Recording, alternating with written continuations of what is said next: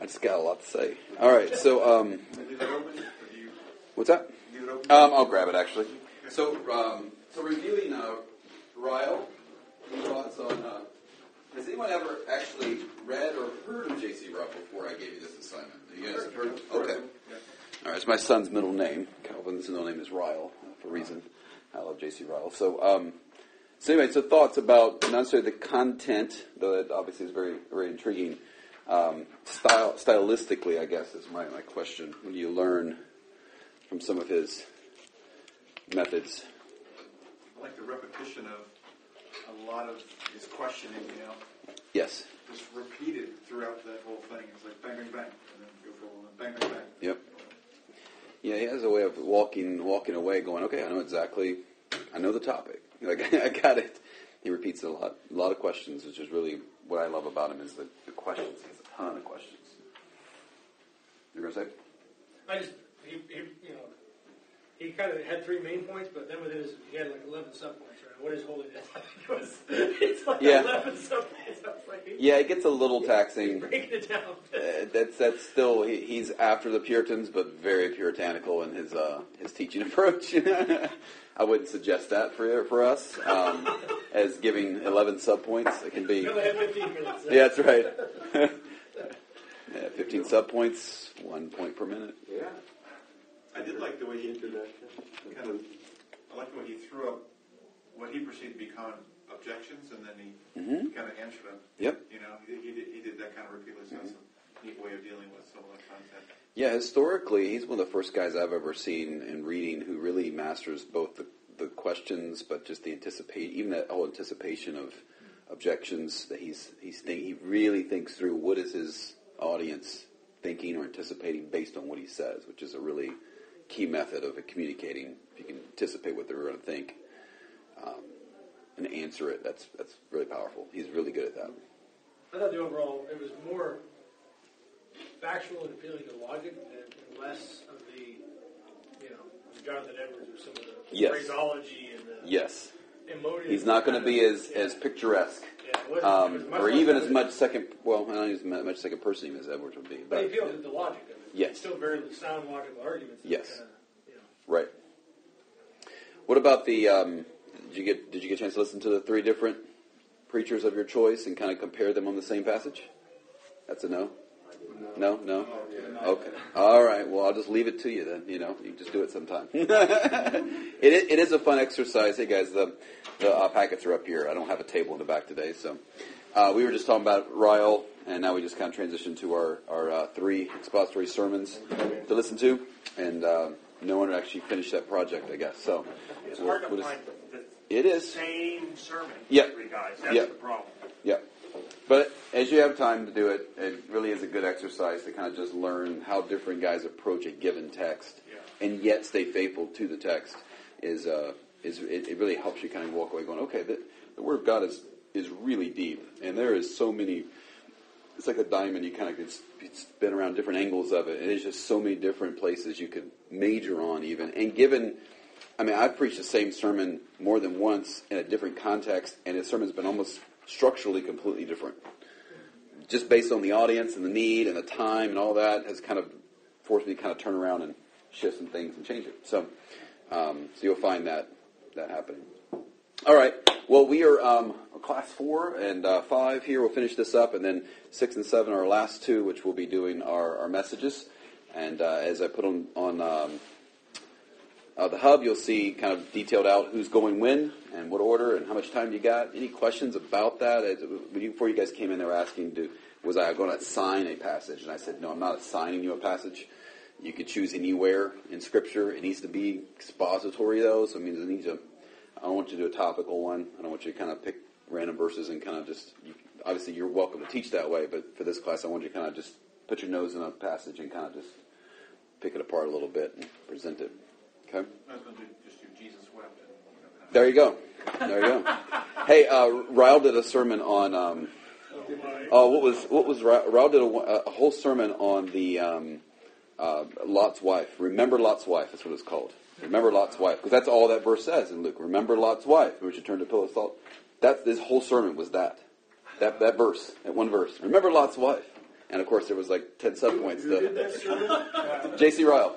I know a guy who has that tattooed in his, on his arm. yeah. Remember lots of Remember He's a Christian, but he's a missionary. You're It's like- funny. That's the first time It's I a good, saw that. good to remember. Yeah. In, in the book, uh, in Ra- Ryle's book, Holiness, there's a chapter called "Remember Lot's Wife," and it's a whole sermon on just that. Just that. That guy, that, that sermon was long.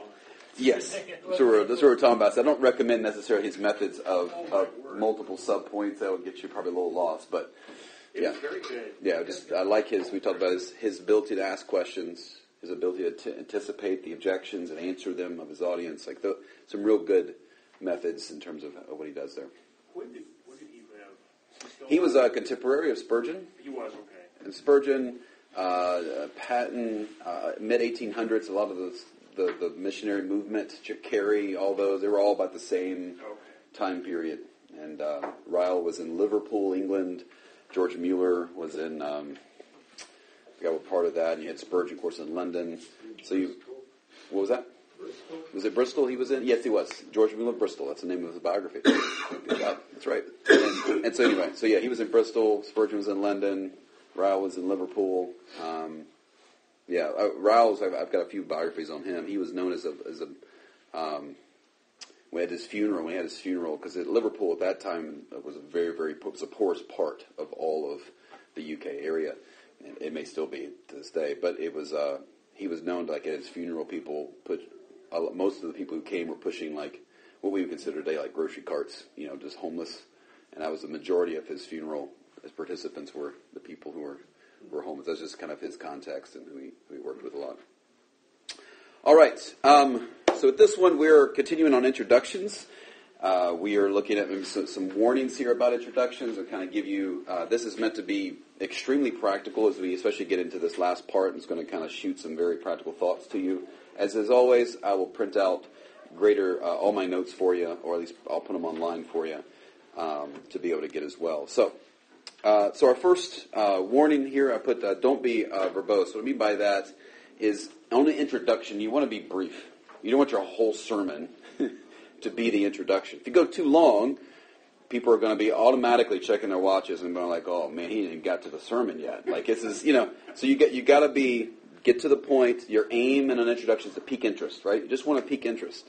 Um, you know, today I did a sermon. We, it was on fear, so I went back to the you know famous Roosevelt quotes and went back to the time of people were afraid and you know asked the questions like, "What are you afraid of?" Right? Just kind of going through that and then jump into the the context of that. So think of the introduction as the porch of a house, right? It's it's not meant to be bigger than the house. It's meant to just be a small entry to get you into the house. It's not it's not meant to draw attention away from the house. It's just a means of getting in there. Uh, you want to provide easy access to get into the house, the house of the sermon, right? So that's kind of what we're doing with the with the introduction. Uh, number two, don't be uh, irrelevant. I actually have a PowerPoint here. I probably should use it. Um, be careful. Uh, when I say irrelevant, what I mean by that is uh, be careful in introduction of, of being um, giving historical background of the passage. What I mean by that is if you start off your sermon by the first things out of your mouth is given historical background, because you want to do some of that in your sermon to, to, to give the context, but you got to be careful. The introduction is not background information to the you know you start off with and the Ephesian people, you know, and they had this and they this. Well, you've already disconnected half of your audience. Now you'll have some that are really interested in the history of it. It's great, but the others are going to ask the question, well, this doesn't. This isn't relevant to me. This is talking about the Ephesians some 2,000 years ago, right? So the point of the introduction is to, is to, is to kind of tap into that relevancy, like, okay, this does, this does apply to me, and then go back into history and then come back to the present, right? So you want to not use your introduction to be your background information. So make sure it relates, obviously, to the general point that you're doing. Um, very bad option. Don't just tell a joke as an introduction. You know, ah, it's to enlighten people up. Let me tell a joke and then get into the sermon like that. A joke doesn't count as an introduction. okay, you can say stuff that's funny in your introduction. It's fine, but the joke itself is not your introduction, just for laughter's sake. Okay. Um, uh, someone once put it this way: said the preacher ought to be able to give his introduction, sit down, and the listeners should coer- coerce, st- uh, coerce him to stand back up and complete the message, compelling him to go. Like, no, no, you got to fi- you got to finish this. You got to be so interesting in your introduction that people are like, all right, you got to keep going. I want I want a solution to this dilemma, right, that you presented to me. Uh, number three, uh, don't be uh, monocultural. What I mean by that is uh, remember that you have a variety of people. In most cases, a variety of backgrounds and cultures of people, um, including backgrounds of experiences. Don't don't tailor your introduction to appeal to the same group every time. Does that make sense? So don't tailor your sermon to, to be to the 45 year old, you know, uh, parent of teenagers or something every time. I mean, so every every introduction is a story about teenagers and parenting. You know, you you got to vary it up and realize that you've got a a, a, a wide mix of audience, um, and so you want to want to switch that up some. Um, number four, don't be too spiritual. What I mean by that is just just realize that when you're giving an introduction, you're, you're trying to capture as many people as possible into the subject matter at hand. And if you go way over their heads with a lot of theological talk and a lot of big words that they don't know, they're going to just be like, okay, yeah, he's way over my head. I have no idea what he's talking about. And though you may go on to make it, your sermon to be um, understandable to them, you've already lost them because you kind of went too, almost too high at the beginning with some of the language you used, and you kind of, they, they kind of get them turned off. Uh, number uh, five, uh, say don't be tribal. Uh, what I mean by that is avoid the avoid the Christianese is what we like to call it, meaning like realize that every area you know this in your areas of work, right? Jared, you've got your own vocabulary in your area of work that I wouldn't know what it is, right? I call it a corn machine. Corn, what do you call it? Corn machine. Corn machine, yes. Right? That corn machine thing out there. Well, I didn't, I didn't know what it was when I got here. I didn't know what to call it. It's its own area and field. Um, but it's, same, it's the same with, with preaching. It's the same with theology and about we have developed our own language that we kind of don't even realize we've, we've developed it because we kind of know what we're saying. But there's new people out there that that language is foreign to them. And so you want to be careful of that um, in terms of, of, uh, of, especially in your introduction in that way. Uh, number six, don't apologize. Don't ever get up there and go, hey guys, you know, I've been really sick. Um, I didn't get any sleep last night, you know, and just kind of apologizing for the because if you do that, that may be the case. But if you do that, they're already going to be like, all right, I think I'm going to get out of here. I'm going to go. I'm going to go to the bathroom. This is going. to... You, you've already lowered the expectations of what people think the sermon's going to be based on that. You know, I've not had them. And the worst one is like, you know what? I have enough time. Haven't had a good amount of time to repair, so I apologize ahead of time. don't, don't ever say that because people to be like, oh boy, why'd we come today? Um, I'm just. I mean, these are things people have done. They've said this before, and so you got to be careful of that. Don't apologize uh, for that. Um, number seven uh, is uh, don't miss the proposition, and we'll talk about that in just a second. But the proposition is uh, really is the end of your introduction. You give an introduction, you appeal to the topic at hand, uh, you make it relevant in the way that people feel like, yes, I want to hear what you have to say, and you end with a proposition is your introduction. Before you get into the body of the sermon, you end with a, with a proposition. It's basically a purpose statement. It's telling people, here, here's, where we're, here's where we're going. Um, here's the road we're, we're going to be traveling on. Here, the flight today is from Indianapolis to L.A., and here's, here, here's our, you know, you get down on the plane, you know, it's like, well, we'll be, we'll be coasting at this, you know, altitude, and we'll get there. Winds are this much. You know, they're telling you what it's going to be like. That's what you're doing. You're telling them what the trip's going to be like, um, presenting that to them you, you should be able to give the big idea. If you can't give the big idea of your sermon in one sentence, then they're not going to get it. If you can't do that, if you can't summarize what you're about to, this whole sermon's about in one sentence, um, then you're gonna, you're gonna, they're gonna have a hard time connecting to that. Okay. All right, the propositional statements. Let's dive into that. I won't take too much time with that. I've given you a lot of notes in terms of a lot of words there, as you'll see, but I'll explain those. Again, the proposition is the uh, is the statement of, a, of the subject uh, that the preacher uh, proposes to develop. Um, again, it's not ready. The sermon's not ready if you can't state its theme in one sentence. Um, it's kind of think of it the hinge between the introduction and the body of the sermon. Right. So you've captured their interest. Now you're going to tell them where you're going. One, one of the things I was always taught is like you tell them where you're going, you tell them when you're there, and you tell them where you went. Right. So it's like you you're just you're just setting them up for the trip. You're giving them almost the itinerary um, of where you're going in that way. Okay. So a lot of times your propositional statement will just be one sentence. A lot of times you'll use a plural noun or, or a, a key word uh, to use that to get the sermon moving. Um, examples would be, you know, we're going to look at four reasons why Jesus you know, did this. Um, three facts, you know, six ingredients, three elements. You know, so you're using. So what I gave you in your notes there is just a, a whole bunch of options of words that you can grab a hold to. Um, just avoid words like "here are three things," like things. Th- things don't really communicate anything, but you can grab some of these. You know, three answers or three three aspirations or three assurances. Right? The, those have a little bit more content to them, so avoid kind of the simple uh, things kind of thing. Which I just said again. Um, so anyway, so sermons built are built on the proposition. It's good to to repeat your proposition before announcing each point. It's kind of I like to do that practice if I can. So if I get to point one, I get to point two, I tell them, you know, what we just saw was. Now look at all right. So we're we're, we're going back to our propositional statement really at the beginning as we kind of go through this and reminding them of, hey, remember, here's our trip, here's our itinerary, here's where we're going. Um, all this alerts the listener where the message is headed. It will show organization. It encourages note taking as well. And so I put in there like a little. I think I put in your notes. I got the little triangle in there. It's very poorly. Uh, did I put that in your notes? It's after all those words. Um, is there a little triangle? And the graphic didn't show the distance. What is it? Purpose Bridge is at the the top of bottom. page 11. Oh, it didn't show. Okay, it's supposed to be, it's supposed to be a triangle. You can kind of see it. Yeah, you can see that. so it's uh, it's thinking of the idea of you start at the bottom left corner and you work your way up the up the pyramid, as it were. Okay, so you're studying the text, you're you're giving the structure of the text, and then you're given what we call the proposition of the text. You're kind of given the big overall purpose.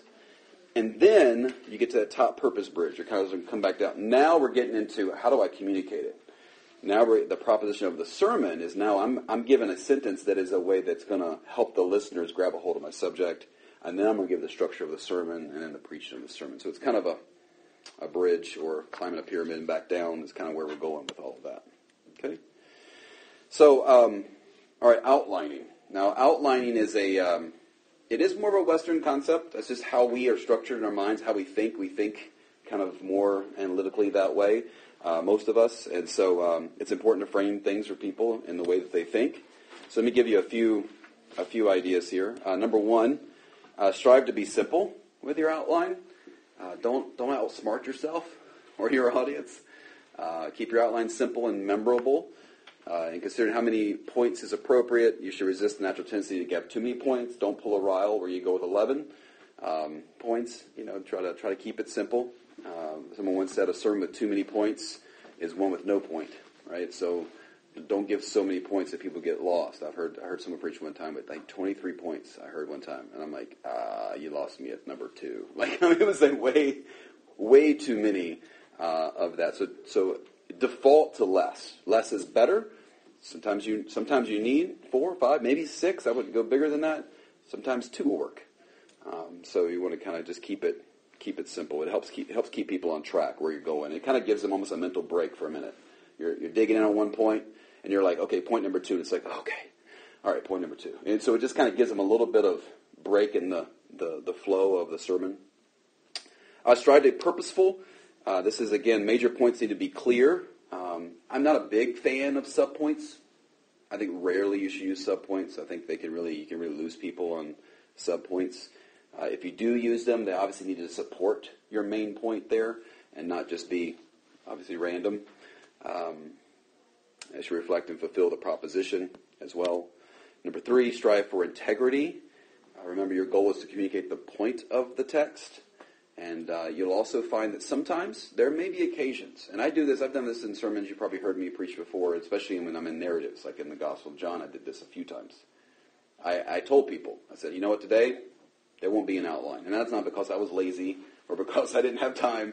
Um, sometimes, in my opinion, we can force an outline on the text and it just, it doesn't quite fit in, in terms of, I, sometimes I like to tell the story Let's just step back. Let's just tell the whole story. Let's paint it for you. And then let's give almost like the application outline at the very end. So there may be times where where you change that up a little bit. And so just don't force an outline. Don't don't you don't do three points in a poem, you know, every time. And make sure it fits. I gotta have three. Where's my third one? Oh, I got four. I gotta cut it down to three. Just just uh, be careful of forcing uh, it on the uh, on there. Number four, strive for flexibility. Um, again, sometimes as I said a second ago, your outline will come at the end as opposed to the, the normal flow of it. Uh, you want to just be careful of, of that. Uh, you can, but you can put it sometimes at the end. And I've made it more as an application outline at the very end. Here's what we've learned, or here's what we learned from this story. That's again can be helpful in narrative passages. Uh, strive for parallelism, alliteration. Um, obviously, the parallelism can be helpful because it, your points kind of rhythmically flow from one to the other. Uh, so you strive for basically you have nouns, verbs, and modifiers appear in the same order, but there's a little word that changes every time that kind of makes the message move along. Uh, it keeps you moving. The word changes only as much as necessary to help move the sermon along. Alliteration can be helpful for people to remember. Be careful of that. Don't force yourself to have to alliterate your points and make them all start with the letter A, and they don't make sense, or you're, you're pulling some really word word that no one knows uh, in order to make it fit. It's helpful if you can find it, but don't force again alliteration onto the uh, onto your outline. Okay, don't uh, don't compromise accuracy for cleverness. Let's put it that way. Number six, strive for review. Uh, review your points as you go. Uh, if you, uh, this assures the audience knows where you are. You know where we are, where are we at on the map here? Where are we at on the road trip? Okay, we just got to St. Louis. That's where we are. Okay, you know now we're now we're at Denver. Like we're working our way across the country. So we we want to tell them. It kind of gives them assurance, especially there can be moments where you lose them. It just happens. It, you will lose people occasionally. It could be anything. They could have like the phone go off. They could have. They could be daydreaming. they could be. You could be really boring uh, and you're not don't, they don't feel relevant to the sermon, whatever. There's uh, all kinds of issues in that. So you, when you get back to review your points, you kind of can get people back on track because sometimes you'll be in a certain point and you lose them, and they kind of tune you out. But then when you go, now what we just saw was, and now we're looking at, they're like, oh okay, I'm back in now, back on track. And so it's helpful to kind of review a little bit as you go. Number seven, strive for the imperative. Whenever possible, make the points of your outline contain the application. Use imperatives as much as you can. Uh, I will talk about in a second different kinds of outlines, but descriptive outlines are okay. Imperative outlines are better. If you can put a verb in there that gives them, you know, almost like the almost like the application. You must pray. You must, you know, this. You must. You should kind of give the imperative. You're you're already putting your application right there into the outline. That's that's really helpful. Uh, number eight, strive for singularity. Uh, again, while you may have many points in the outline, remember that all your points relate to the proposition. A good sermon, this is really important, a good sermon has one point. Now, you'll have many points in your outline, but hopefully people walk away with one point, right? The overall theme, the whole point of what you're getting at with that. Number, number nine, strive for uh, brevity. Uh, state points concisely listeners don't have the opportunity to back up and reread what you've said. So the shorter the outline, meaning words in it, the better. You don't want to give the Puritan like, you know, whole paragraph as an outline. Point one is, and you go on for like five minutes in this really long sentence or sentences. Uh, short wordings is helpful in that way. Helps them, helps them uh, remember it as well. Number 10, strive for balance. This is one of the advantages of manuscripting I told you about. When you, when you write the sermon out and you've gotten your points and you're putting in the content of what you've learned and you've got them kind of inserted in. Let's just say you got three points, and let's say point one takes up, you know, your introduction takes up one page. Point one takes up two pages. Point, you know, point two takes up eight pages, and then point three takes up one page. It's it's a little too much in that middle one, and so it helps your manuscript to go like, okay, these two points I need to beef these up a little bit. I need to take a little bit out of this one. They don't have to be perfectly parallel, but it's helpful. It, but there may be times where there's one point you really need to camp on. And you maybe you've heard me say this before, and I preach. I'll tell people, like, you know what, this, this is going, we're going to be here for a little bit, but don't worry. Points two and three are going to be a lot quicker. so, just to prepare them um, of how much the balance, if it's out of balance or it needs to be out of balance, which may be the case, you know, warn them about it. But otherwise, try to keep it balanced as much as possible. Number eleven, strive for distinction make sure every point you're outlining progressively clarifies or justifies your theme. You're always going back to what was my proposition? What was my purpose statement? Does this point support that? Um, so we were looking for um, main points should not repeat each other in concept or terminology. Examples would be, for example, uh, if I gave the sermon points, we preach Christ whenever there's an opportunity. Point two, we preach Christ when it's not convenient. And point three, we preach Christ when it's difficult. Well, the last two points are pretty much the same. They really don't, there isn't not much difference in we preach Christ whenever there is opportunity. Sorry, whenever it's not convenient and when it's difficult. Like, uh, not convenient, it's difficult. Like it, it didn't really def- differentiate, right? So you want to make sure your points are different. You're not just repeating the previous point you said and just using a different word. Make sure it, it moves. You want your, you want your sermon to be moving uh, forward. Number 12, uh, strive for progression. Every point in your outline again should progress clarify and justify uh, the theme so it becomes clearer, richer, more compelling. Uh, this is a lot of times achieved by by you repeating the same word or phrase throughout the sermon outline with just shifting maybe the verb or shifting a little bit of the content in that way. And we'll talk about some examples here in a second. And so this, this will cause you to kind of have to learn what to leave out as well. So different kinds of outlines. Let's look at look at a few of these. Number one, um, we'll call it the simple observation outline. This is just just states the, the kernel of the major truth in that particular section. It is worded as if it's an abbreviated observation of a cluster of verses. Uh, this will be uh, usually won't be a complete sentence, but a, a, solitary noun with a modifier. So I gave you some examples. I think in your notes there you'll see that Psalm three, David's trial, David's trust, David's triumph. I know it alliterates. That is the you know it, it's it's okay. It's an okay outline. It's not the I I, I'm I'm much rather try to get myself an imperative outline that kind of says what needs to happen this is more, that's what we say, this is more observation, right? Uh, Exodus 14, the warrior king, the warrior savior, the warrior judge, right? So it kind of flows through that. The second one there, the first person outline, is directly speaking through the homiletical points, which is really helpful to do too, because people really can relate to it. It uses, a, uses the, the word me or I in it. You'll see Psalm 17 there as an option, right? So see me, search me, show me, shield me. Yes, they're all alliterated. I do do that a lot but you can see how it's if people can relate to that a little bit better than they can the previous one, which was David's trial, trust, and triumph, right? The other one feels a little bit more academic. This feels a little bit more personal when you start using me and I. The uh, and then the best one I think is the the practical outline. This is uh, the main application of each major division of the passage is moved into the headings or into the, the titles there. Uh, it involves an action point, calling the listener to step out and follow the major points. So you can see Psalm 65 there. Praise God for His grace. Praise God for His greatness. Praise God for His goodness. So the verb is praise. People know when they walk out today, all right, the point today is that I need to praise God. For what? For His grace, for His greatness, for His goodness.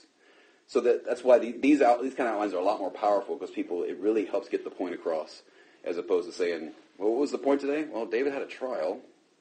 David, David triumphed. Yeah, I mean, hopefully in the sermon you're kind of bringing the application, but the outline like this really helps people get it a lot simpler. And then number four, a full sentence outline. Um, this can be helpful as well. This kind of gives a little bit longer. It contains a subject, verb, possibly even an object. Again, less is more, but it can be tightly worded. Exodus 4 is an example there. God is serious about the mission. God is serious about His glory. God is serious about a legacy. So, you, so you you see what I mean by repeating. Like you're kind of the, the idea is repeated. So they walk away going, God's serious. that's what. That's kind of that is more of an, a little bit academic.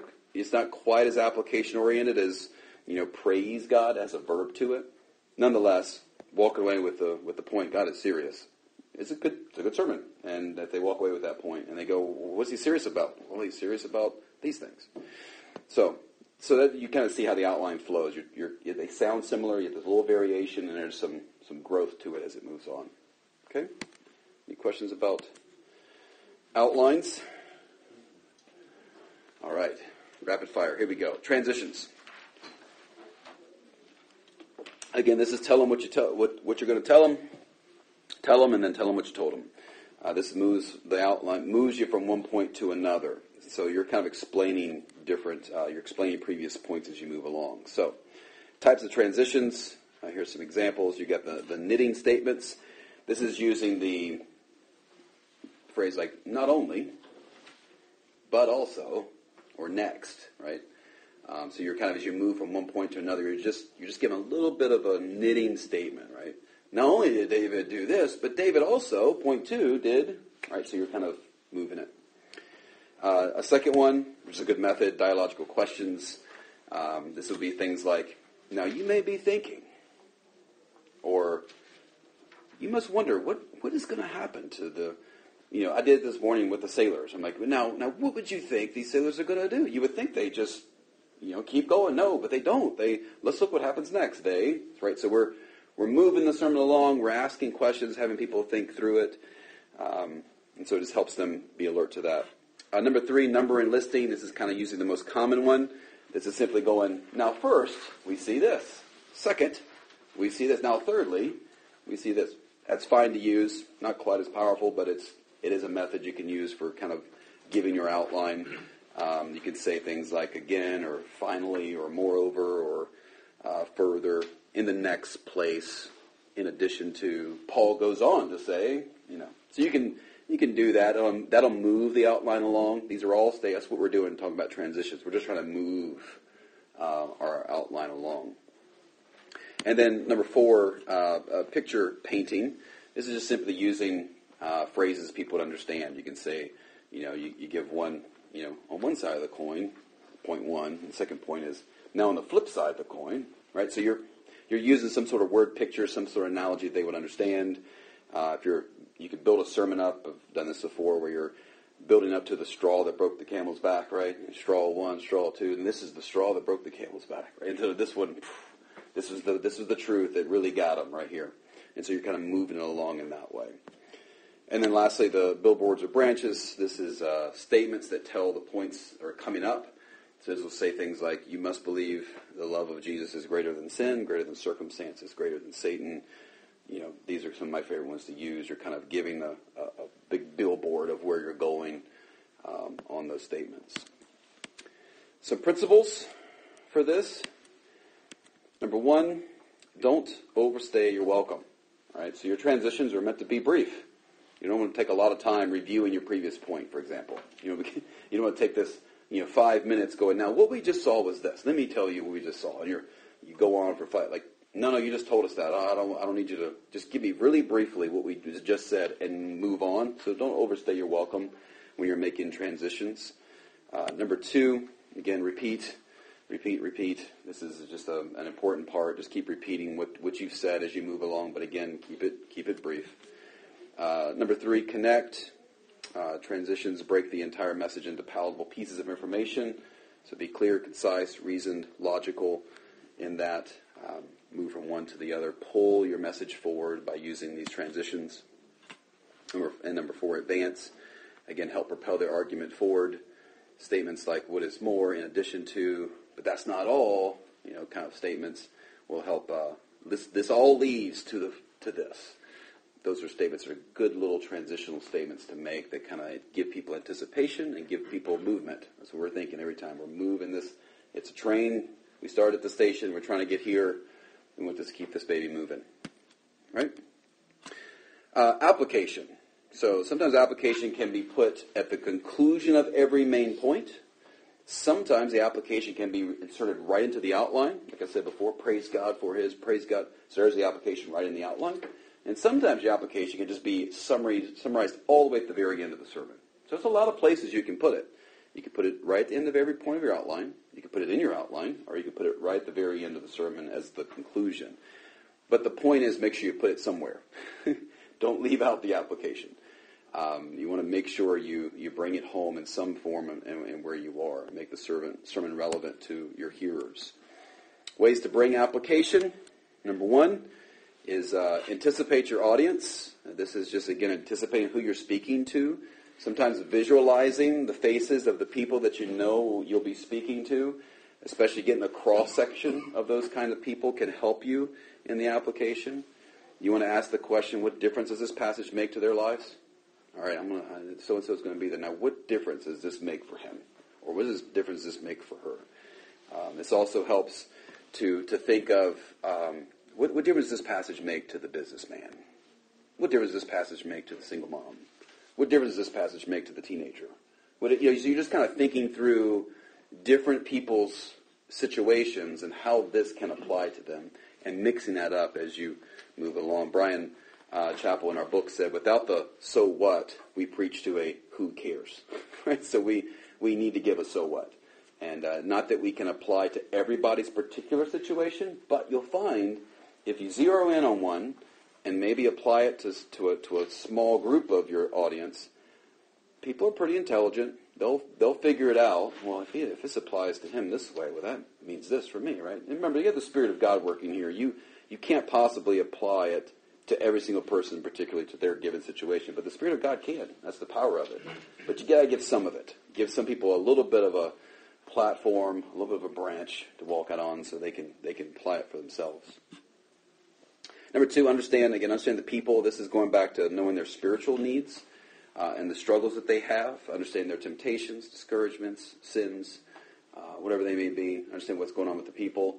You know, when I was looking at the sermon this week, I know I know based on conversations I've had with many people, there's a lot of fear over changes and things like that. So I made sure to to grab to use that because I wanted to make sure to insert that and make that applicable because obviously I knew that's where a lot of people were in that way.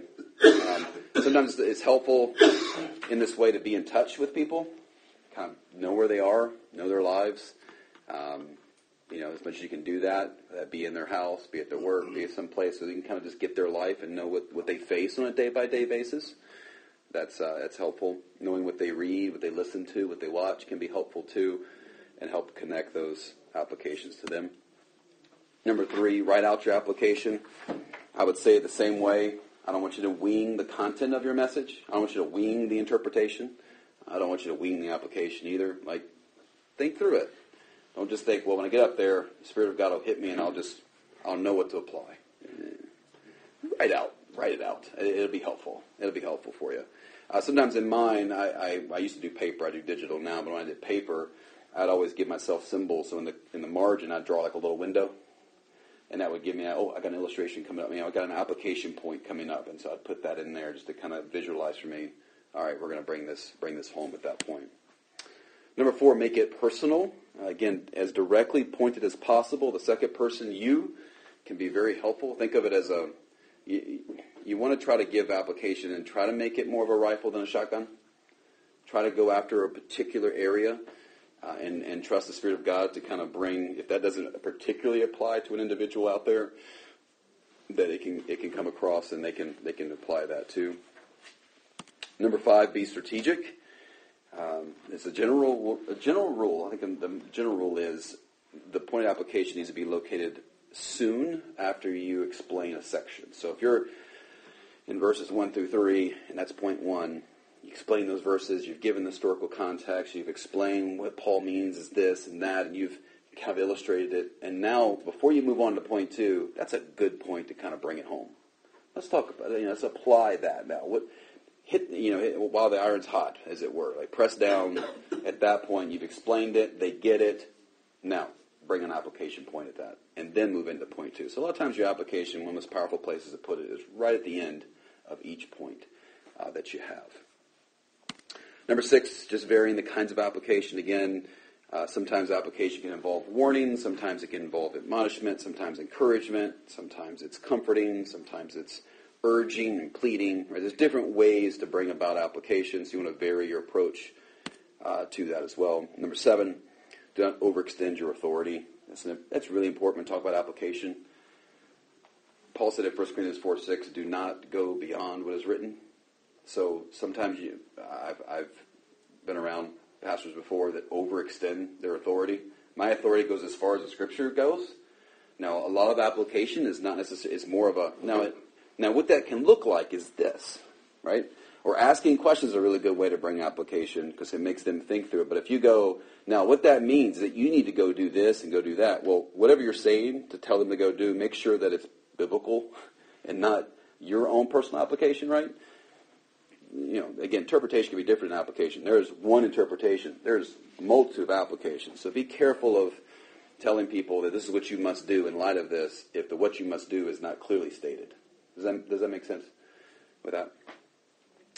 Uh, all right, number nine, conclusions. So think of uh, the sermon. We talked about this last time together. Think of it like a flight. Again, out of Indianapolis, you're going to LA. Your introduction is kind of like your taxiing. Okay, your your proposition is kind of the takeoff. The body of the message is the flight.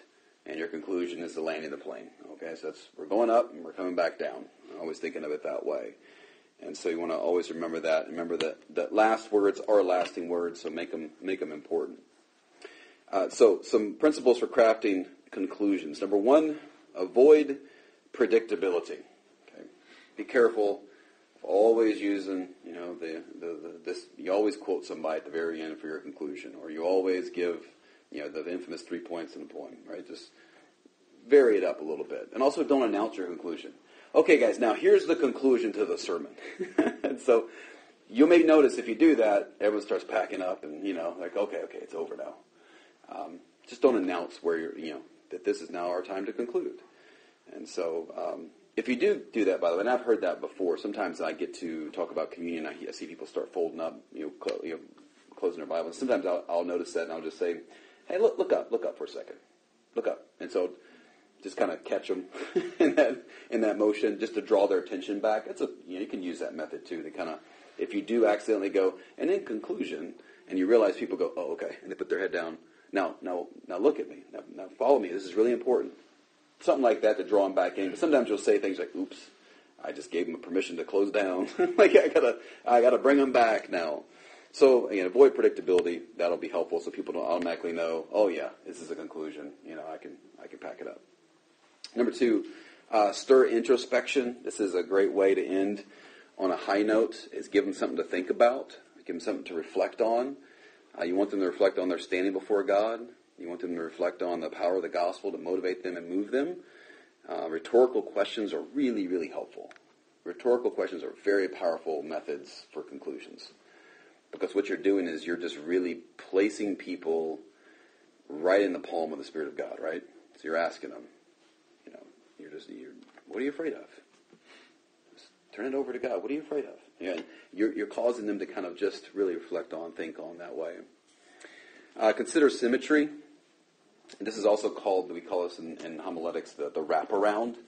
It's a great method if you can pull it off. Just don't do it all the time. But what, what, what this is is basically you start with an introduction of a story, and it's a compelling story, you know, of, whatever subject, and then you just kind of leave that story and get into an introduction and then you give the sermon in the conclusion, you come back to the story and you complete it. Right? That's that's a great method. It's like a it's like a great beginning and end. They're always wondering, hey, what happened to that dog? You know, what happened to him? And at the conclusion, you bring up the dog. You know, he's back in the story again. It's like, whoa, he's back again. People love that kind of stuff. It just really grabs their attention. It's a hard one to do, but if you can pull that one off, the the symmetry is really can be very powerful in that. Number four, uh, conclude naturally. Uh, don't you don't want to just be a running commentary and just stop. Be like, all right, time's up, we're done. Again, one of my mentors, John MacArthur, is infamous for this. He'll just, well, we're out of time. We'll pick this up next week. Let's pray. so you want to conclude, bring bring the plane down. You know, uh, we want every sermon, even if your sermon's in a series, if your sermon is of a, of a book that you're going through, you want every sermon to be able to stand alone. So you can't say, well, the next week we'll really finish up, you know, when we get to this. Like, don't assume, this is really important when you're teaching people, and this is really the, the real sober, serious point here. You can't be guaranteed that that person listening to you today will be alive next time you're there. You just don't. And so you don't want to have, every sermon needs to stand alone. It needs to, just remember, like, these people may not make it home today. So this is, this needs to hit home every time and not go, hey, let's just wait till next week. Uh, that'll be really important. Uh, number five, appeal to the affections. Uh, this is again a conclusion. Should be unmistakably personal. Okay, it should unmistakably be personal. The goal is not just to have them be smarter or more theologically educated. You wanted to get to the heart. You want to get to the affections uh, of them. You want to get to what they worship, right? Uh, good sermon take good a good sermon. What you'll have is you'll have people taking notes during it You got your outline, you know, and they're taking notes, and then there'll come a point where they'll just kind of drop the pen, and it just kind of gets. And you can sometimes you can you can't control this. It's the Holy Spirit of God, but you just you can hear a pin drop. It just gets really quiet out there, and what's happening is worship. I mean, people are people are, are, are captivated by the Spirit of God, by by the glory of God, and they are they are there, and they're just. So you want to kind of at your conclusion really get to a point where there's some stillness there. Um, get them to, you know, to reflect on, on God in that way. Number six, end with authority.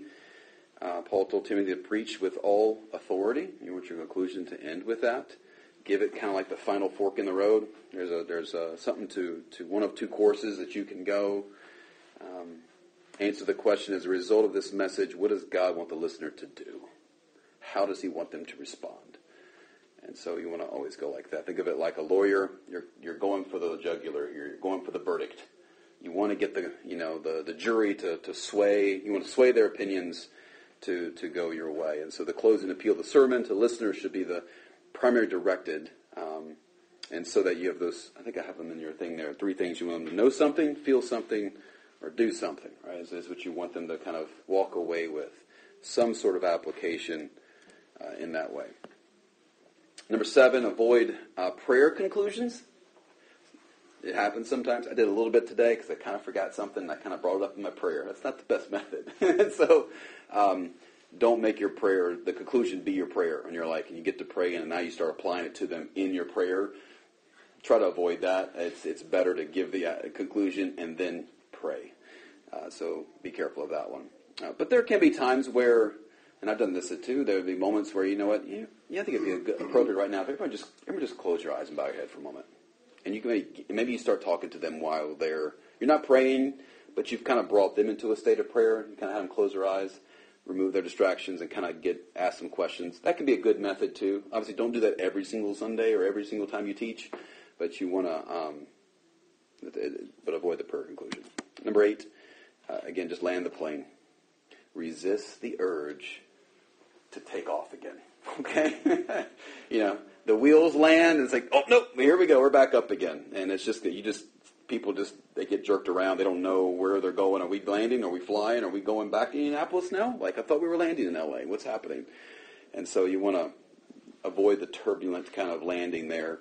Um, you know, you want them to walk away. You want them leaving. You don't want them leaving with uh, just wondering what the overall point is. You want them to leave with the point. Land the plane, cut off the engine, throw out the keys. Okay, don't don't crank it back up and take back off again. Um, land it. Okay. Uh, your last thing, they have various kinds of conclusions. I just kind of listed them. They're just different ways of, of going about it. You get your illustrations. Um, you know, is more of a story. You got your questions. I think which is my one of my favorite and most uh, powerful methods. I think is just asking the question. Uh, quotations can be helpful at times. If given a quote by somebody, again, just vary it up. Don't use the same thing every time. Um, specific instructions. Sometimes you get very practical. You know what? This may, let me give you a few practical steps of what this might look like. Now, that's helpful too. But again, you don't want every sermon to be practical helps at the very end. But that can be good as a as a changing up too. And again, list of uh, practical take-home points, uh, as I said, can be helpful. The uh, the hymn conclusion can be helpful. Bringing something like that, poetry into it, can be helpful too. Any questions on conclusions? We're moving. All right. Number 10, the gospel. Um, so, a lot of this is in your book, and I'll defer to that, so I'm going to skip some of this material here. But what I want to say is uh, when I say the gospel, this is not necessarily the evangelistic appeal of, um, of the unbeliever, as much as it is actually, and it's a different preaching methodology, the gospel is actually more of the application point for the believer. Not that you're saying you want the believers to get saved over and over again. It's not the point. You're seeking to you're seeking to transform them right in their seat. How do you do that? By presenting the person and work of Christ, compelling them by his mercy and grace and power, that they then move out changed. They move out motivated to obey whatever it is that's been called to in the sermon. And so this is not a way of just trying to tack on Jesus at the end.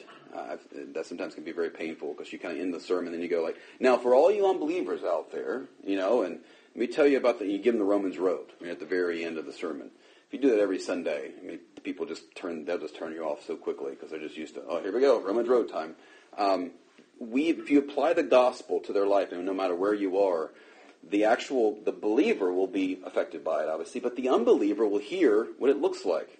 Oh, I see how the gospel answers my anxieties. I see how the gospel answers my fears. I see how the gospel answers, you know, it, it just has a way of applying to everyone. So, uh, so the principles here, again, I just said that finds, find, uh, believer finds power and motivation um, in that. Again, the, the lecture, uh, the, it turns from a lecture or a lesson into a sermon when you get to Jesus. Uh, number two, there, the unbelievers get the gospel. They see how it works in family life, marriage, parenting, suffering, grieving. It, it, applies to every bit of, of their life. And ultimately, your goal there is God is worshipped. Because the overall goal is to lift Christ up. And so you want to get to the gospel at your conclusion, uh, because that's your overall goal. Oh, Spurgeon talked about one time, he heard somebody, a man who was very intelligent, and he said, uh, but he never got to Jesus, never got to the gospel. And here's what he said. He said, yet, uh, he said, um, he said, once heard a, a man who was very learned, yet all about moral truth and ethical practice and inspiring concepts, and not a word about Christ. And he said, quote, they have taken away my Lord. I not know I know not where they laid him. I heard nothing about Christ. So he's quoting Mary, you know. They took my Lord away. Where have they taken him?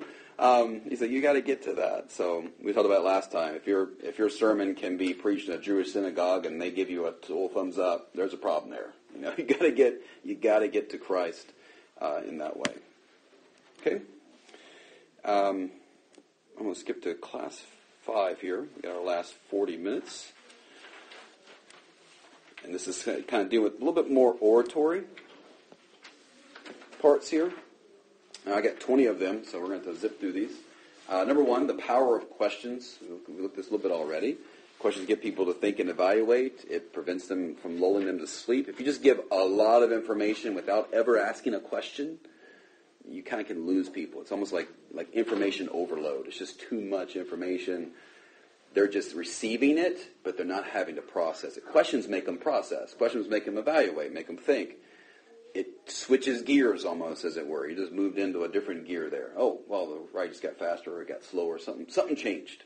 So it just kind of changes it. It's really helpful to bring those questions. I don't know if you know this, but Jesus asked, I counted through the Gospels, asked 307 questions in the four Gospels. 307 questions. He was that was like one of his major skills or major oratory skills was the question. He would just ask them all the time.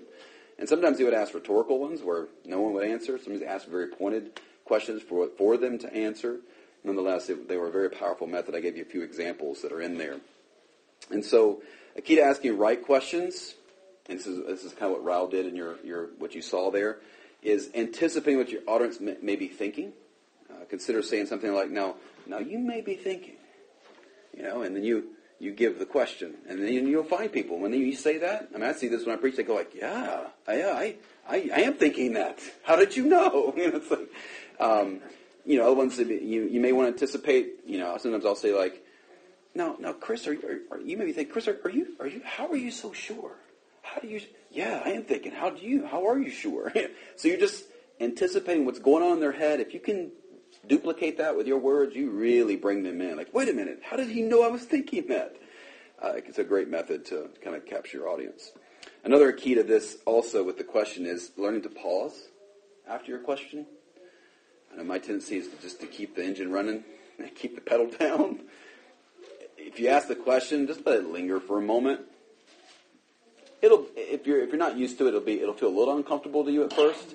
But I promise you, it, it is it is not nearly as uncomfortable um, as it is to them. Like they're they're usually like, oh, and, a lot of times it's good for them. They like to sit there and think about it. Questions are good. Just give it some pause. Give them a chance to answer in their head, especially the rhetorical questions. Sometimes, and I do this. I did this this morning. Sometimes inviting them to actually answer out loud can keep them involved. Right? It keeps them thinking with that. Sometimes it could be just finishing something. You know, I can't remember which one I used today, but you know. Um, we have nothing to fear. But But yeah, but what? Fear itself. Or, you know, Jesus said, you know, if you love me, you'll do what? You'll keep my commandments. You know, so that, that helps people draw them in. It keeps them engaged. It keeps them going. Um, I've been in African American churches, and man, they're fun because that's I get all that feedback. I mean, they're more than they. I'll ask rhetorical questions, and they'll answer them anyway, right? So that wasn't meant to be answered out loud. Um, but anyway, but it can be it can be helpful. Uh, number two, the power of uh, of adjectives. They are powerful descriptors. They are the paint of your house of your sermon. They add color, vibrancy, vividness. Uh, think about this way. If I gave you some examples, instead of saying, you know, the crowds were loud as Jesus was crucified. Okay, they were loud. But say something like, the crowds let out a deafening roar when Jesus was crucified. Okay, now that, you can hear that. That's a lot different description. You're saying the same thing But that adjective, that deafening sound, is like, okay, I, that's really loud. wow, they must have been really angry. So you, people are following along with you. If you just say, they were loud, it doesn't really give them much imagination. Uh, now, instead of saying, you know, Jesus, Jesus' suffering was painful, you could say, Jesus' suffering was excruciating. Right? That, that word excruciating brings a lot more powerful to, power to it than, than just saying pain. Um, so saying the lady with the two mites was very poor. You could say the lady with the two mites, she was destitute. So even your adjectives really bring a lot of imagination. That's one of the things you want to appeal to is the imagination of your audience. Have them picturing, seeing, feeling, smelling uh, what it is that the story that they're in. Words like devastating or gorgeous or swamped or packed or horrifying or mind blowing or preposterous. Like the, those are great words, you know, to use in your sermon because it just gives everyone can almost smell them. They can see them. They can taste them in different ways. Uh, the power of, of, synonyms. Number three, uh, this uh, synonyms help expand your audience's understanding as well as help them grasp the point. It's particularly important when considering the entire sermon. Avoid using the same words over and over. So if you find your sermon, if you do a word search, if you're print, you know, if you're doing it on a computer, you know, do a little word. If you keep looking through, you're like, man, I really say that word a lot. Word search it. If you see it pop up numerous times, it's easy on the Word document. Just hit thesaurus. I'm like, okay, here's a different word I can use there. Change it up. Don't use the same word over and over again. It, again, adds a different flavor, adds a little spice to the to the meal there. It gives a little different different kick to it. It also helps uh, using synonyms, uh, synonyms will help expand their vocabulary, especially in theological or doctrinal areas. It also helps them, maybe they didn't get the words you used before. Maybe the words you used before, they've never heard that word, and so they weren't quite sure what you meant by it. And if you use the, a synonym for it, they're like, oh, okay, now, uh, now I know what he meant by that, right? So if you vary your synonyms, uh, they can be really helpful to give clarity. Um, one warning with that, obviously, is, is don't use synonyms just to, to look really intelligent. You find the, the most complex word out there to, to appear to be intelligent. Um, not that you're not intelligent, but just be careful of that. Uh, number four, uh, the power of threes. Now, this is unique. I, I picked this up from uh, uh one of the pastors I used to serve with, Dr. Uh, Steve Lawson. He was great at this. The power of three. I learned this from him. And he went, you go through the Psalms, and you'll find there's something about the three. I don't know if it is with with the human, we always talk about the traditional three-point sermon, right? There's something about three. It's an odd number. It just seems to be just enough. But if you can say something three times, there's a way in which that just kind of has a way of nailing it down for people. So if you see, like here um, in Psalm 118, they surrounded me, surrounded me on every side. They surrounded me like bees, right? We said surrounded three different times. You know, it was just a way of. You see this throughout the Psalm. Psalm 121 and the Lord will keep you from all evil. He will keep your life. He will keep your going out and your coming in. There it is. Just you, you, if you start looking at the Bible, look for this, you'll see it all over the place. There's something about just a repetition of threes, um, just helps people grab stuff. And so, um, so it'll be, you can use those synonyms too for that. You can say something three times in a row using three different words that mean the same thing. Uh, will be helpful in, in helping people connect with that. If you listen to me carefully, you'll hear me do almost. I put almost a lot of things into threes. Uh, and that was just a method I learned learned from him. And number five, the power of contrast and negation. This is basically telling them what you don't mean. Sometimes you can say a truth, and people are shaking their head and they think they know what you mean. But if you go and go, now what I don't mean by that is, and all of a sudden they're like, wait a minute, oh, now I know what he's talking about. Because they may think you understand, they understand what you're saying, but when you say what it's not, that may actually really give them the meaning you really wanted them to give, right? Remember, people define words differently. And so if you can provide some negation, some negative in terms of uh, this is what it does not mean, can be really helpful. So, uh, so if you're saying, for example, if you're preaching on you know, Luke 10 about you know the greatest commandment is love God and love your neighbor as yourself, you're talking about loving your neighbor as yourself. You can say, now, do you love your neighbor? Yeah, yeah, I do. Well, well, now what I mean by that, when I say Jesus says love your neighbor, he does not mean that you only love the people that you know, or that you only love people that you like, or you only love people that just live next to you. I mean, he means anybody in need.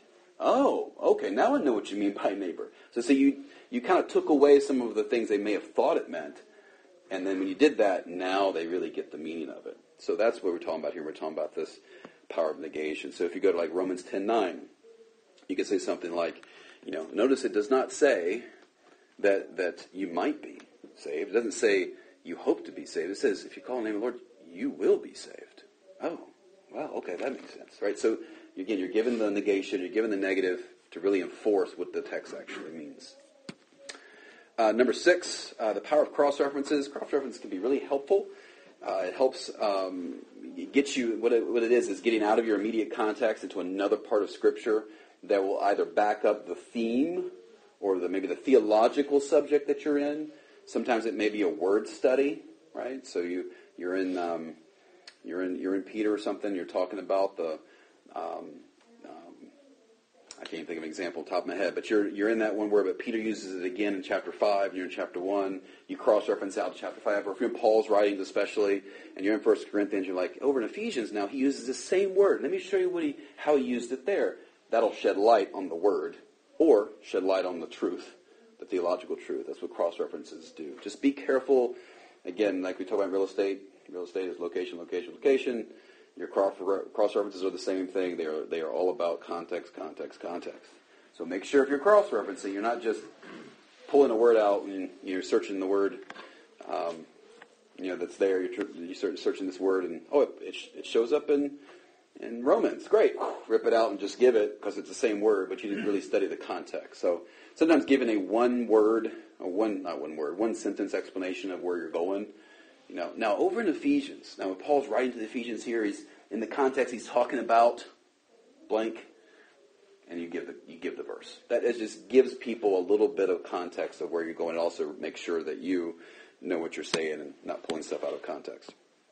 Uh, number seven, uh, the power of similes and metaphors. Um, again, this is just using the the simile, the like or as, as you'll see there in Psalm one. He is like a tree planted by streams of water. I mean, this is just, you can just look at the, the Psalms have such a beautiful way of communicating. That's why everybody loves them, right? Yeah. I've yet to meet a Christian who goes like, I hate the Psalms, right? I mean, they, they love the Psalms. And they may not like Hosea, but man, they really like the Psalms. Why? Because they're just, they're just pictures and people connect to that. There's a reason for that. You want to really grow in your communication skills, just keep reading the Psalms. You just kind of pick up on how they do this. So the similes are powerful. The metaphors are powerful. You can see those like in uh, Psalm 18. The Lord is my rock. It's my fortress. He's my deliverer. Well, that, those are great metaphors to kind of elaborate on and explain. You'll see that throughout the, the Lord is my shepherd. Um, number eight, power of illustrations. The word illustrate literally means from the Latin, comes from the Latin word to let light in. To let light in. And so you want to allow light to come into your sermon, right? Um, Illustrations are windows for the house of your sermon. Now, obviously, you don't want to build your whole house out of windows, right? That's that could be faulty. You want a foundation, you want some walls up. Windows are good, but you can't have the whole sermon be windows. Okay, so you got to use them at the appropriate times. Um, you want your audience to go away again thinking about God and His Word, and not about how creative you were with your illustrations. And so um, they should su- support the truth. And here's a, a few a few thoughts on illustrations. Uh, have no more than one illustration per point. That's a, that's a good principle. Don't give multiple illustrations for every point. Just try to think of one illustration for this one point. Now, you don't have to give an illustration for every single point, but if you're going to do one, keep it at one per point. Um, seek original illustrations as much as you can from like your own personal life or experience or something that you've seen or observed. That can be really helpful. Again, be careful not making yourself the hero of all of your stories. Uh, avoid cliches. I would say avoid books of illustrations. They're not always that great. I, when I first started preaching, I had books of illustrations, and I'd go to them, and it just never seemed to come out well. But when I used, when I came up with my own, and it, it really went a lot further. And so, just avoid some of those.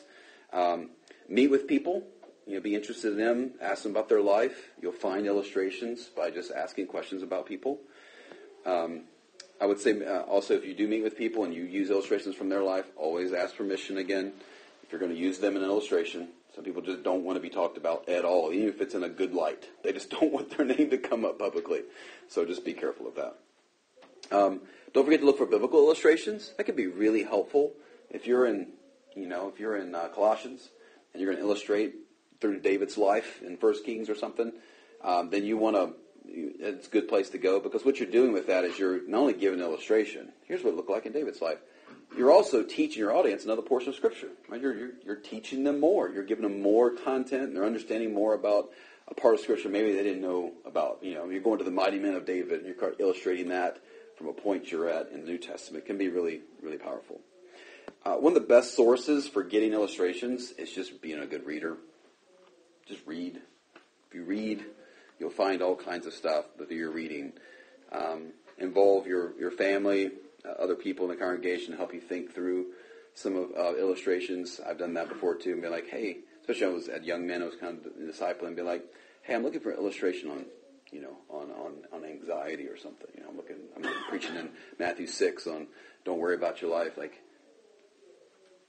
come back to me with some couple illustrations you can think of, right? So they'll, and if you use it, man, they're super excited. They're like, I gave them the illustration, you know. And so those can be helpful involving other people. And again, just like with the conclusion, don't announce your illustration. I do that sometimes. It's not the best method. Now let me illustrate this for you, right? Just, just, just go right into it. People will get it. You don't have to announce it. Uh, number nine, the power of imagination. Again, Jesus used this so well, right? Painting the word pictures, having them see imagery. Uh, you want your audience, again, to feel the story. A great principle is give the name of the dog. Give the dog's name in the illustration. You know, don't just talk about a dog. Talk, give, give the dog's name. Make it personal. Um, give them a sense of the feel, the smell, the look of what it is you're doing. Um, when I did uh, a sermon back in January on um, on the story out of Luke 15, I talked about the younger brother, older brother. I used the the whole thing of like now now like if you look down at the the younger brother, you know he's come back home now. Now as you pan the camera out, you see the older brother out there with sweat dripping from his brow out in the out in the fields, and and he's getting really frustrated. The fact that you know, just kind of used the camera illustration. You kind of looked out. Now they're they're seeing it. They can they're used to what a movie is like. You know, they understand the camera panning out to the side, and so just kind of think through those, using different ways to to help them see it. Um, let's see. Number 10, the power of humor. uh, too much heavy content, uh, again, makes it hard for your audience to breathe. So imagine your content is like weights on a swimmer. All right, they're sinking underneath it. It's heavy. That's good. You want to be heavy on them, but you can't. They gotta. They gotta survive. your application's not gonna mean anything to them if they die in your sermon, right? So you gotta take the weights off for a second, let them breathe, Okay, put the weights back on.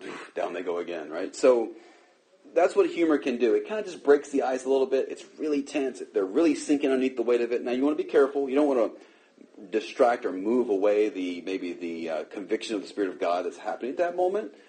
It's just one of those skills you have to kind of just learn as you look out and realize, okay, I'm either losing my audience, they're not with me, or this is really, really heavy and it's set with them for a while. Let's kind of break the ice for a moment. Um, so you just want to be, be careful with it. So a few things about humor first. Be, you know, again, be careful with it. Don't use humor just for humor's sake. It's like, I'm going to be funny. Let me think of something really funny to say. Uh, you want to be careful of that. Uh, don't, uh, don't, um, timing is everything with those. Poorly placed humor can rob the heart again of conviction. Be careful. Uh, derive your humor from your, from real life, not canned humor books. Don't, don't read the latest joke out of you know some book that you read. That those rarely ever go over well. and always a very important point is never make fun of your wife or your family. It just it may be really funny. You'll pay for it later, so don't do that. Uh, you're always the safest object of humor, right? Make fun of yourself. Everyone gets a kick out of that. When, when I call it the, the core machine, that's funny to people, right? It's like, okay, I look like a dummy, but they like it, so it's funny. Uh, number 11, uh, the power of quotes. Uh, this can be, again, a really good source of information for people. Don't, don't quote people to death, though. Don't just constantly, all your content is just quoting everybody else. And so-and-so said this, and so-and-so said that, and so-and-so said this. You'll lose people. when you use quotes, keep them simple, keep them short. Don't give really long, you know, multiple paragraph. Don't quote like chapters of a book. Um, just keep it, keep it short. Uh, and so they, they can be really powerful. Don't at the same time, I say quotes too. Don't, um, you know, like I've studied Hebrew and Greek. I know those. I go to them occasionally, but I try not to go to them often. You probably don't hear me all the time up there. Like the Greek word is, or the Hebrew word is. I will use it occasionally when I feel like it's really helpful. Um, but you don't want to, if you do that too much, people will start to think, eh, what good does it do for me to study the Bible? All I know is English. This is pointless, right? So they learn to distrust that they can't study themselves. So you want to be very careful of throwing out too much original language stuff uh, in that way. Number uh, number twelve, a power of passion. It's a we talked about earlier. It's a sin to appear disinterested and bored with Scripture. It just is. Um, you know, you have the Holy Spirit speaking through you. Don't quench the Spirit by appearing to be completely bored and uninterested.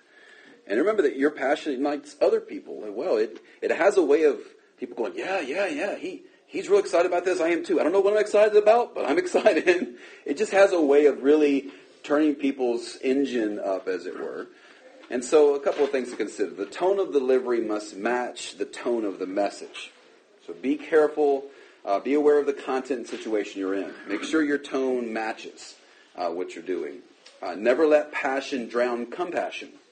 Right? I've had some guys who are just really passionate, ah, like this, and and they're talking about you know, and, they're, they're trying to but they don't come across very compassionately, right? People don't relate to them at all because they don't feel like the people, the person actually cares for them. They just they know God, you know, the word really well and they convey it, but they really don't have any love for people. You, you can convey that by the tone of your voice if you're always super intense, and so you have to learn to vary that down as well. Uh, passion can be expressed in many ways. You can use pauses to express passion. You can use eye contact. Uh, you can speak fast. You can speak slow. You can use a loud voice, you can use a low voice. Just kind of varying that can be helpful. And always remember this, and this is, um, I'll, I'll, use them as illustration because, yeah, it's fun. Um, working with, with Pastor Eddie on this, right? Um, I told him if everything is important, Eddie, nothing's important. Like he had a way of early on. He's not gotten better at it, but when I first got here, it was like everything was really important, and it was like I walked up and go, I don't know what was important because everything was important. Like you, you gotta you got to vary a little bit. You got to mix up a little bit. You got to tone it down at places because you just wear people out. Like they, they, it's almost like their ears get tired. You're like, I can't, I can't take it anymore. It's too much, too much intensity. So you gotta, you want to be passionate. It's obviously better to have passion than have none. It's easier to rein it in, um, but you obviously don't want to appear bored. But at the same time, don't wear people's ears out. Vary a little bit. Back off the gas pedal just a little bit um, as well. Okay, number thirteen. We're going to make this. The power of objections. It says a little bit earlier, again, assuming, anticipating objections your audience will make to the content. Uh, sometimes uh, Tim Keller calls these anticipating the defeater arguments. People are going like, yeah, I know you said that, but you, you know, but what about this situation? Or, yeah, but that doesn't work in this situation, right? So you're, you're thinking through, now what are the objections people are going to make to this fact or this statement that I'm going to make? Anticipating what those will be and even answering those in your sermon. Uh, it really helps, especially if you have unbelievers in your audience, if you anticipate what they may object to, right? And the thoughts that they may have toward it. That really shows like, oh, well, they, he actually is considering where I'm coming from here. He's actually thinking about, you know, I'm here. Again, you're, um, who you preach to usually will be who your audience becomes, right? So what I mean by that is, is you, if you never preach as if an unbeliever is there, you probably won't have any there, right? So, but if you preach like they're there, they'll come. And you know, people learn, yeah, I can bring so and so because they, he's going to anticipate them being there and he's going to address, you know, their situation and where they're coming from. So it's a, a powerful method. Uh, number 14, the power of transparency. Uh, research has shown that unchurched people think Christians are judgmental, hypocritical, and too involved in politics. And chances are, an unbeliever is there to listen to you preach, that's probably what they think. You don't have to say any of it. That's just automatically their assumption. And, uh, and so the more you can you can uh, let the grace of God throw you, flow through you and be transparent. Share some personal struggles at times, and what I mean by that, don't get up there and just have a sob story of how how messed up you are every every Sunday, and go through all of list all of your sins. It doesn't become a confession time, all right? And every Sunday is like, oh, let's go hear the pastor confess all of his sins every Sunday. But you do need to have some transparency of like, you know what, I I struggle with that. I, you know, I'm I, man, I'm afraid. Like I know what that's like. I was just afraid the other day. You know, you, and that's good. That can be helpful so people know that you are actually a real person, not not somebody totally different uh, in that way. So, uh, number fifteen, the power of culture. This is thinking through the culture that you're in, and the understanding thinking of your audience is key to delivering a life changing sermon. You just like you need to exegete the text, take it apart. You need to exegete your audience. Okay, what? How do they think? What, where, what is their world? And so a few things to think about. Know Know the age of your audience. Are they young? Are they old? Is there a mix of all of that? Know their black, their their backgrounds. Are they blue collar? Are they white collar? Are they religious? Are they not? Spiritual state. Are they believers? Are they unbelievers? Is there a mix of both? Is there mature Christians, uh, immature Christians in my audience? Like, who, what is the state of who I'm, I'm preaching to? Are there any special needs or circumstances? Right. I brought up this Sunday, uh, this morning. I brought up the whole. You know, I know you're afraid. I mean, the mass shootings that have taken place. Okay, I know that was a current event that just took place, and I wanted to try to bring that you know to bear upon our situation and, and our topic. And so you're going to be aware of any special needs going on around you at that time. Uh, know what your audience reads and listens to as best you can and watches. Um, when I was in Hollywood, I had a church full of like actors and directors and writers, and uh, I I probably used a movie illustration every Sunday at some point because that's their world. I mean, that's just that's what they were in, and so when I used what they were in, they were like, oh, okay, you know, they were kind of following along. And so it can be helpful. Acts 17, Paul kind of gave us that method. He was quoting their poets and the things that they were reading, things that they understood, and taking the truths that the poets who were unbelievers knew intuitively because they're made in the image of God and they they know in Him and in Him we live and move and have our being. Well, you know what? That's what he said. You know that's, that's actually true, and Paul connects that um, to to Scripture. Uh, also, underneath that too is avoid avoid the we them language. That can be really, you can really turn a lot of people off from the truth with the we, the, we and them language. What I mean by that is, you know, well, we do this and those people do that, right? And then you can be speaking about pockets of Christians, or you can be speaking about Christians versus unbelievers. Either way, that's a really a tough way to communicate. People really are turned off by that when you're just like, you know, we do this, but those people over there, you know, they do that. It can be very condescending in how you say it, so you want to be very careful of that we and them language. Uh, don't expect people who don't know Christ to act like they do. So I uh, remember that. Um, another one, surprise your audience by identifying and loving the best parts of the culture you live in. You showing appreciation for what they live in, showing appreciation for what they, they love that's good. Obviously, don't appreciate everything that, that they do or see or whatever, but expressing some appreciation for that can really relate and keep them going along with you. Remember, every culture has redeeming qualities in it, and it's not all it's not all garbage. There is good there. Um, another one is, is use accessible and well explained vocabulary. One of the principles I always try to think of is I always say, all right, I want to remember the 18 year old Chris Barksdale that was there that day. I showed up that day to church. I didn't know anything. So I always want to kind of remember that. Okay, be careful of my language. Not you know what I mean by that? not not like cussing, but I'm saying like be careful of the words I'm using. If I use them, don't avoid words now. I'm not saying don't ever use the word propitiation because most people don't understand it. No, use it. Just make sure you explain it. Or if you're in there and you're going like, you know what, and Ezekiel says this. Well, the person who is un, the 18 year old Chris is going to go, Ezekiel, who's that? I don't know who that. I knew a guy named Ezekiel. Like, oh, there's some bread I had. It was Ezekiel bread. I mean, I mean, you're just completely lost. You know, they're but we just assume everybody knows that. So you got to be always assuming, okay, what about the person who doesn't know anything? How can I explain this in a way that they will understand it? And you'll be surprised. We always call it, call it putting the cookies in the bottom shelf so everybody can get a cookie out. You know, instead of putting it at the top shelf so only the really big adults can get cookies. Let's put it at the very bottom. Let everybody get a cookie out, you know. And you'll be surprised the people who can reach the top will really appreciate getting the cookie out of the bottom. You know, it's like, oh, okay, that application or that point explanation was, I totally got it that's really helpful. Even though it was for the person maybe who didn't really know much, you'll be surprised how much people who were been in church all whole life don't actually know in some of those things, right? So just explain your terms. Avoid kind of the evangelical subculture jargon uh, that we like to use that, again, some people would not know. Number 16, power of insight and interest. This is um, this distinguishes good preaching from great preaching. Right, this is where that whole study of observation, you asking questions about the text in your study, is going to come into play right here. It's going to make you interesting. You're going to be able to see things or explain things in ways that they haven't heard them. And so that's a, that's a challenge, is to say something to them that they already know. Oh, yeah, they know salvation is by grace through faith alone. Okay, I could say that, but let me say it a little different way. You know, say what it's not, maybe. Sometimes the saying what it's not really helps them go, oh, I haven't heard that, but I know exactly what he's talking about. Um, so a couple of principles on this. Never overstate the obvious. I just insult people's intelligence.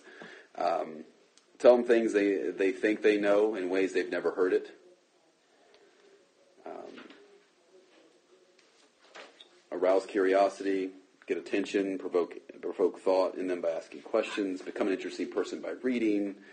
Um, good thing to ask is you ask yourself if what you are communicating is flat and boring because it's stated in a way that just does not tap the curiosities of people. Like, am I saying am I saying this in a way that actually taps the curiosity of people, or am I just saying something they already know? They could get up here and say the same thing I'm saying right now. There's really no, there's really nothing I'm giving them that's new. Now, obviously, we're not creating we're not up there to be new in terms of creating some new doctrine, but man, we want to say it and package it in a way that is new, a way that though I, I see what he's saying. I never never heard of it that way. Never thought of it that way. Uh, number seventeen, the power of mannerisms. Uh, remember that you're not preaching on the radio, probably. You're probably preaching live before people. And so how you say what you say or the way in which you use your mannerisms will have a big impact, not just your words, but how you say them.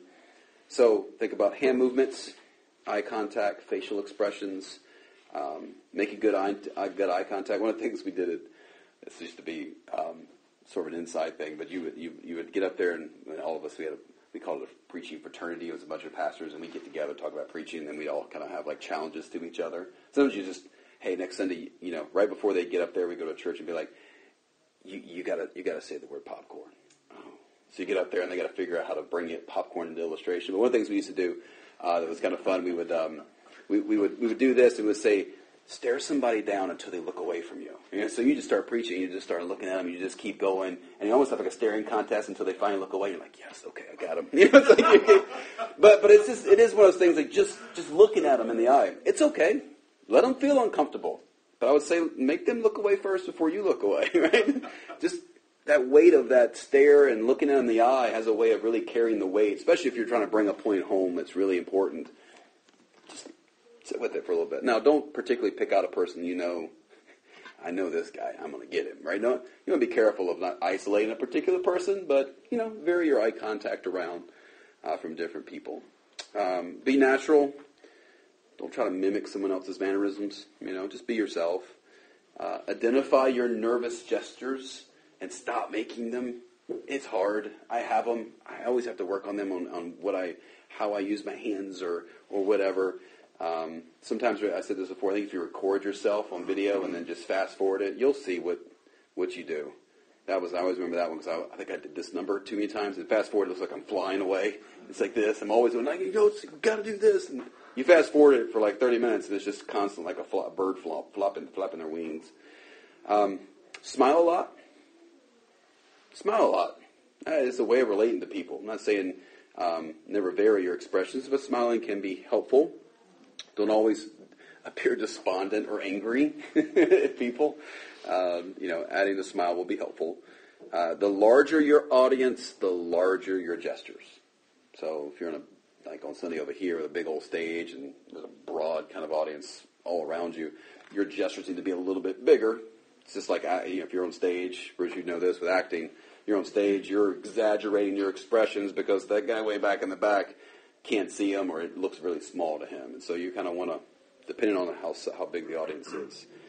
Um, be careful of being uh, too tied to your notes. Sometimes it's better to kind of load up what you're going to say and then turn up and look at them and give it to them. Load back up, give it to them. It's kind of a good, good method as well with that. Number 18, the power of voice. Again, the voice is one of the most powerful instruments God has given to us. If you're going to preach, it is the most powerful uh, instrument. And so, a couple of things, practical things here, is learn to learn to take care of your voice. This would be like really, really concrete examples here, but um, get a good night's sleep before you're going to teach or preach something on Scripture. Um, uh, we have practices avoiding dairy, uh, avoiding carbonated beverages before you preach. Avoid screaming and yelling. If you're a big sports fan, college football fan, you may not want to watch the game on Saturday if you're going to preach the next day, right? This is just consideration so your voice is not raw. Uh, wash your hands often so you don't get sick. It's, it's really hard people listen to you when you're hacking and coughing in a microphone or sneezing, blowing your nose. Just try to keep yourself healthy uh, in that way. Um, having water with you can be helpful too. So you're not constantly like, so that'll drive people nuts. You know, if you get the dry mouth thing going, it really gets rough. Uh, vary intensity, projection, pitch, and rate to avoid monotony. Don't don't practice Chinese water torture with people. Drop, drop, drop. So the whole sermon is this, this, this. You know, it just keeps going. You want to speed up at moments. You want to slow down at other moments. Uh, use again pause effectively. Let your audience kind of marinate on the truth that's there. Um, recognize unique features of your voice as well and understand how to best use them. It's best accomplished by asking other people. Ask them, hey, how do I, am I screechy? do I get too high pitched? Um, you know, am I, am I kind of just, just really too boring in terms of I'm just, my, my rate is really, really low? Um, these are all, all things. Identify your verbal bridges and eradicate them. Ones like, uh, and, um, okay, okay, okay. You see, you see, you see, you see. there, there's yeah, there's certain ones, and I would take little sticky notes when I was first doing this, and I'd put them on my pulpit where I was preaching to remind myself, okay, avoid that word, and I'd catch myself going, um, um, like, oh, gotta stop that. So I still do it today. There's still habits I get into with that too. Number 19, power of clarity. Uh, this again, just you want to obviously be clear, write yourself clear. So again, going back to our manuscript. Uh, ask yourself, how easy would it be to take notes on my sermon? How easy would it be to take notes on this if they were listening to it?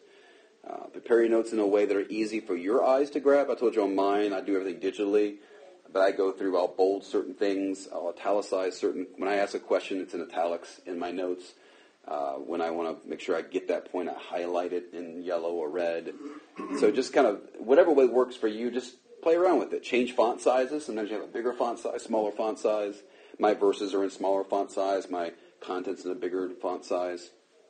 It's varied for every person, but just play around with that. Don't just give, just, just type out no spacing, just a long document, and expect to get up there and present that. It's going to be hard for you to, especially if you're going to look up, you're going to look down and be like, oh no, I don't know where I was. I have no idea what, what the last thing I said on there. So space it, you know, get some appropriate spacing, highlight, italics, bold, whatever else, draw draw like windows in the side if you're going to do an illustration or or bring an application point. Uh, finish your sermon your sermon before the, the night of of what you're preaching or teaching. The earlier you finish, I do mine a week and a half early, so I always finish ten days before, and then I will edit over those ten days based on I may be you know, reading something in my Bible that really informs or illustrates. Oh, that would be good to bring in, or or a cultural situation may happen. Oh, I want to bring that into play. Give yourself time finish beforehand. Don't wait till the night of. Obviously, rehearsing your sermon before you get up there can be helpful too. Lastly, perfect time. 728. Here we go. The power of integrity. One of the most dangerous pitfalls. And this is an obvious, maybe an obvious one to you, but I wanted to end on this one. You, you got to walk with Jesus if you're going to preach about Jesus. I mean, you can get away with it for a little bit, but it, but the integrity of your own heart will eventually catch, catch up to you you got the Spirit of God in you, you'll start feeling the weight and the guilt of, I'm not living up to even what I'm saying. And so you always want to remember that. 1 Timothy 4.16, keep watch on yourself and the teaching. Watch what you're teaching, but you've got, the, he says, in order, keep watch of yourself first and then your teaching. You've got to watch yourself. You've got to continu- continually, doesn't mean you'll be perfect, but nothing will undermine uh, a man in his ministry more than hypocritical discrepancy between what he says and how he lives. Right? Um, so you want to do that. Uh, I'm, I'm, I am at this little quote. This is really good. This is a quote from this is from Christianity Today back in 1961. Okay, Floyd Shafer wrote this. He said, uh, talking about the preacher, make him a minister of the word, fling him into his office, tear the office sign from the door, and nail on the sign "Study." Take him off the mailing list. You can, this gets a little dated because it's 1961. Take him off the mailing list. Lock him up with his books and his typewriter and his Bible Slam him down on his knees before the texts, broken hearts, and the lives of a flock and the holy God. Force him to be the one man in our communities who knows about God. Throw him into the ring to box with God until he learns how short his arms are. Let him come out only when he is bruised and beaten into being a blessing. Require him to have something to say before he dare break silence. Make him spend and be spent for the glory of God. Give him a Bible and tie him in his pulpit and make him preach the word of the, of the living God. Form a choir and raise the chant and haunt him with it day and night. Sir, we wish to see Jesus. When at long last he dares essay the pulpit, ask him if he has a word from God. If he does not, then command him not to come back until he has read and reread, written and rewritten, until he can stand up and worn and forlorn and say, Thus saith the Lord. And when he is burned out by the flaming word that coursed through, through him, when he is consumed at last by the fiery grace blazing through him, and when he who is, who, who is privileged to translate the truth of God to man is finally translated from earth to heaven, then bear him away gently, blow a muted trumpet, and lay him down softly, place a two-edged sword in his coffin, and raise a tune triumphant, for he was a brave soldier of the word, and ever he died, he had become a spokesman for his God. I love that quote. 1961, right? Uh, that slamming before his typewriter. That's a good principle. Uh, well, men, uh, thank you for, for kind of bearing with me and, and going through uh, content. There's a lot of information tonight. Um, our goal the next two times together is just to kind of just help refine some skills for you. Uh, don't feel like you gotta, you know, don't be too nervous about it. Don't feel like you gotta have it all together. None of us have it all together. Our goal is to kind of help each other out. I'll have some printouts of some of the things I've talked about. Um, actually, I'll put it, I may have already put it on if I didn't, I'll check. But I'll give you kind of the, the little two-page paper that I'll have everybody will get, so you who are preaching will know what to expect. Here are the things we're going to evaluate you on. Here are the things we're going to give you feedback on, so you can make sure to think through those aspects. Okay? And the order is there um, on on um, the hub as well. Any, any other questions? Yes. Um, know your audience.